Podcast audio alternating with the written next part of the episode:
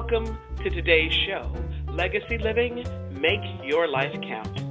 I'm your host, Doctor Gloria, Gloria Burgess, passionate, inspirational speaker, author, poet, and entrepreneur. Welcome to Legacy Living, Make Your Life Count. I want to give a big thank you to those of you who are listening today all around the world. I'm delighted and so grateful that you tuned in.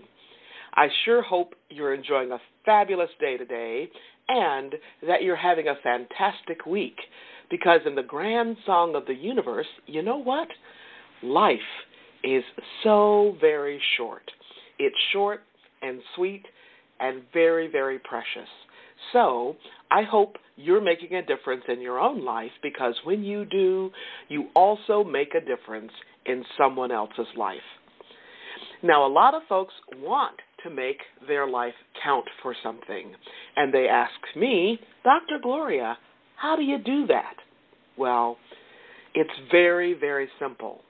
You make your life count day by day, step by step, moment by moment, every single day, three sixty-five, twenty-four seven.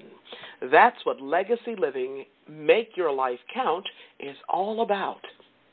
You can learn more about Legacy Living, Make Your Life Count by visiting the Gloria Burgess website. That's G L O R I A B U R G E S S dot com, the Gloria Burgess website, G L O R I A B-U-R-G-E-S-S dot com, or by visiting Facebook. My Facebook page is facebook.com forward slash D-R-G-L-O-R-I-A-B-U-R-G-E-S-S-P-H-D forward slash. Today, today I want to talk with you about healthy living.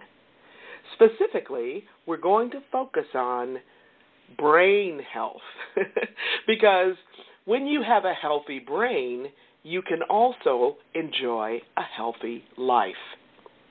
Now, one of the reasons this topic interests me is because I'm at that stage in my own life when I'm aware that the years ahead of me are probably going to be fewer than the years behind me.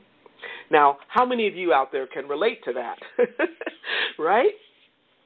So I want to know more about what I can do now to make a difference as I look ahead to the years in front of me, so that I can enjoy the absolute best quality of life, spiritually, physically, emotionally, mentally, and intellectually. Now, if you're like me, you also have aging parents or aging siblings. Some of you may have aging aunts or uncles or grandparents or other loved ones. And as they get older, as our loved ones age, some might be in exquisite health, excellent health, right? Their minds are intact, their memories are intact, but some might have already experienced memory loss to some degree. So this is another reason to learn as much as we can to be equipped and to relate well to our loved ones and to be compassionate to ourselves as well. So once again, today's focus is healthy brain, brain health. So it's time to sit back and relax, make yourself a cup of coffee or tea, or get a nice tall glass of water, put your feet up and relax in your favorite chair. And don't forget your pen and notepad, because you're going to want to take notes today. We're going to have a great time. Before I jump into today's show, I just want to take a moment to welcome you who are just tuning in. If you're just joining us, I'm your host, Doctor Gloria, and this is Legacy Living, Make Your Life Count. I'd also like to extend a special welcome to those of you who are joining my show, or if you're joining Talk Network Radio for the very first time. You're in for a real treat. I'm excited to have you listening in today, and I'm deeply honored that you've allowed me to be part of your day so you can be inspired by the ideas and resources to make your life count. Today's program is all about healthy living. Our special focus today is brain health, a very important topic, so you can enjoy a healthy life. Now, human beings have many things in common. Neurobiologist David Eagleman would say that one of the more important things we have in common is our brain. In fact, when we come into this world, we all come into it in the very same way. And what way is that? Well, I'm glad you asked. We all enter with an unfinished brain. An unfinished brain. In fact, Eagleman would also say that we have a remarkably, a remarkably unfinished brain. In his book, The Brain, The Story of You, he writes, "Dolphins are born swimming, and giraffes learn to stand within hours." Now, when you think about it, the same is true for many, many types of animals, right? Baby horses, baby deer, they come into the world with their coats wet and slick, and they also learn to walk, then run, within a very, very short amount of time. But what about us humans?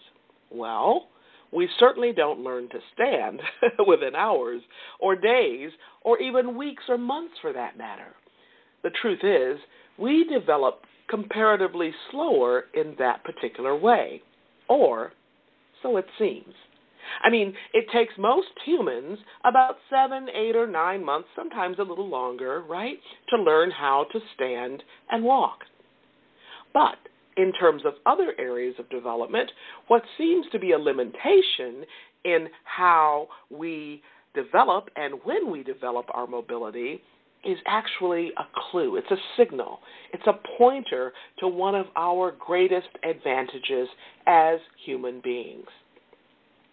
Now, we know that baby animals develop their ability to walk and run quickly because a lot of the brain development actually occurs during their gestation period. It happens while they're still in their mother's womb.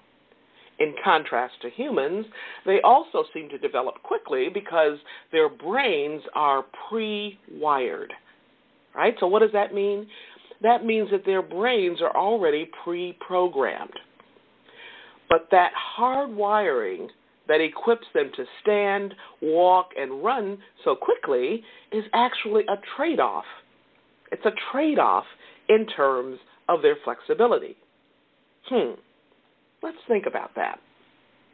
Well, Eagleman gives us this wonderful example. He says, imagine if some hapless rhinoceros found itself on the Arctic tundra or on top of a mountain in the Himalayas or in the middle of urban Tokyo. It would have no capacity, absolutely none, to adapt or thrive. He goes on to say, in contrast, humans have thrived in all of these environments. And I would add, not only have humans thrived in some of these environments, they've actually flourished, right? So unlike other animals, human beings don't arrive. We don't come into the world with everything hardwired. Our human brains are molded and shaped by the events and circumstances of our lived experiences. So instead of being hardwired, our brains are more supple, more flexible, more malleable, more changeable. Eagleman calls this being live-wired. So not hardwired, but live-wired. So why are our human brains so flexible? Our brains are actually composed of billions upon billions of cells. Our brain's flexibility results from how those billions and billions of cells are connected. Connection is key. Let's take a closer look at why this is so. As little babies, one of our primary jobs is to develop our brains. Imagine that. Our job as a baby is to develop our brains. Now, a baby's neurons form, listen to this, two million new connections every second. Two million new connections every second as they take in information. Can I just tell you something? That is a very busy baby. Now, a neuron is a very special kind of cell. This kind of cell is specifically designed to transmit nerve impulses. Now, remember I said earlier that connection is key. So, if a baby's neurons form two million new connections every second, by the time that baby is a, a two-year-old toddler, that little one now has over one hundred trillion synapses.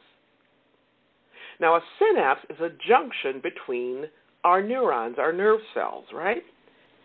And so now the child has over one hundred trillion synapses, which is about twice the number of synapses that an adult has. That means a healthy adult brain has fifty trillion synapses, fifty trillion. Now, you might be wondering, why is that? Why do adults have only half as many as a two-year-old, right? Well, it's pretty simple. one hundred trillion synapses is way more connections, way more in our brain than we actually need as adults. So as we grow from this very fertile period when we're very young of generating cell connections, when we're between birth and the age of two, we go through a longer period of what we call neural pruning. Neural pruning, okay? And yes, it's pretty close to what you might be imagining. So as we grow older and advance and mature into adolescence and then into young adults, by the time we're in our mid-twenties, fifty percent of our connections, fifty percent of our synapses have actually been pruned away. Now, how does that happen? And which synapses stay? Which ones are pruned? Great questions. When a synapse, when a connection is effectively used, then that synapse or connection is actually strengthened. Now, what does effectively used mean? Well, it means that it successfully participates in a circuit. When this successful participation happens, that synapse is strengthened. On the other hand, when synapses aren't used, guess what? They weaken, and eventually, over time, those weakened synapses, those weakened connections are actually eliminated. Now, to really get the picture, try this. I want you to visualize an area with a lot of trees and a lot of thick, thick ground cover. Now, when you take a walk through those trees, as you walk over the ground cover, you create a path. The more you walk on that path, the clearer or the stronger the path becomes.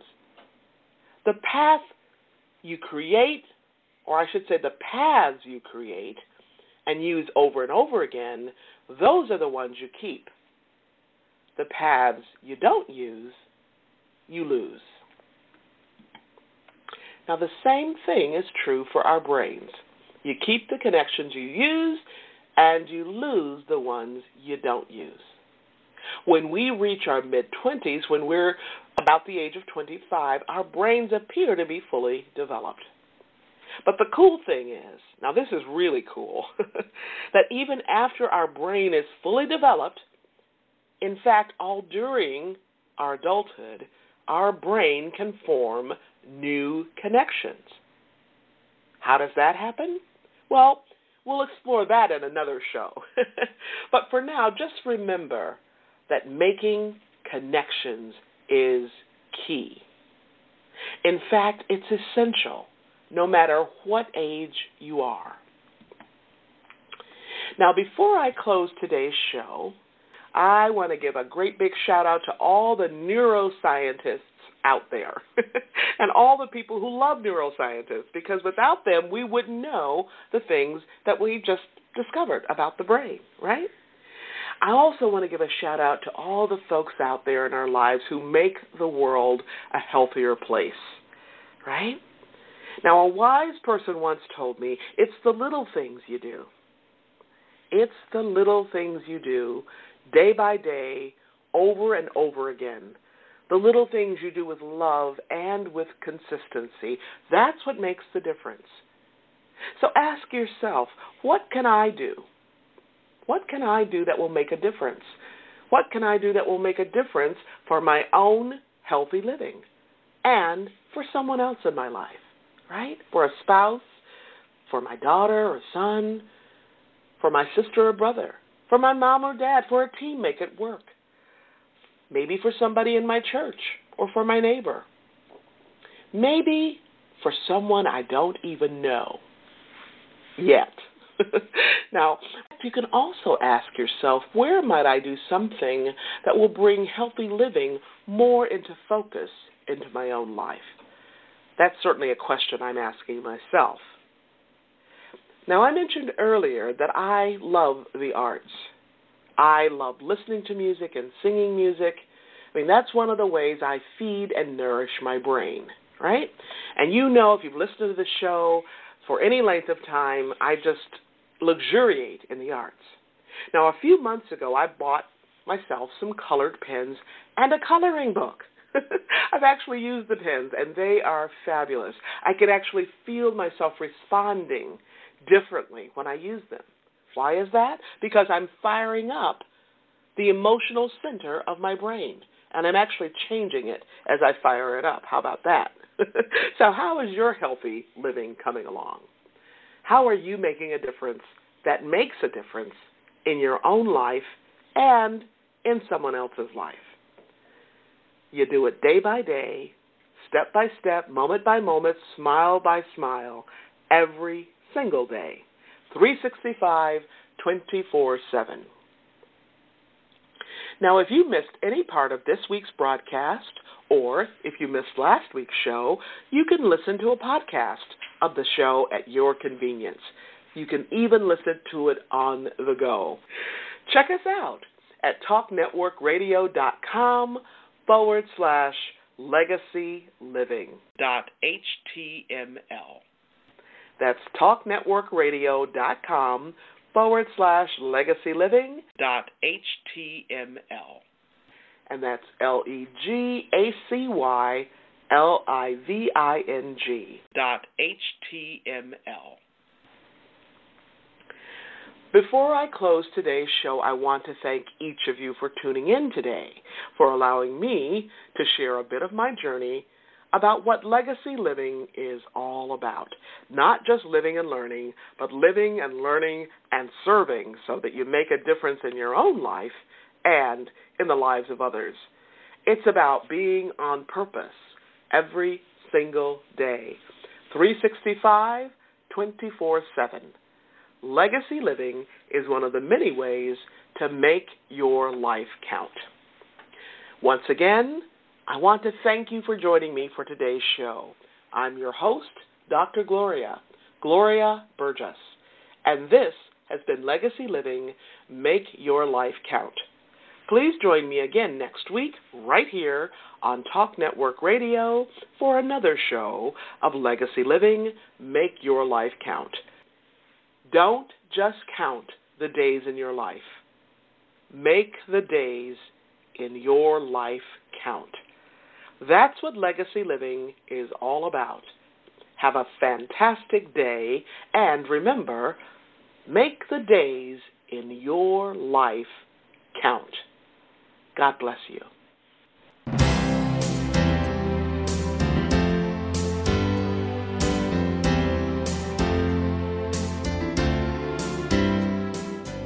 That's our show today. I'm your host, Doctor Gloria, Gloria Burgess. I hope you'll join me again next week.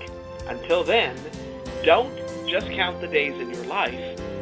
Make the days in your life count. That's what legacy living is all about. Here's to you. Have a fantastic day. Be sure to make it a yes kind of day. And remember, celebrate. Celebrate the music of your life. Make the days in your life count.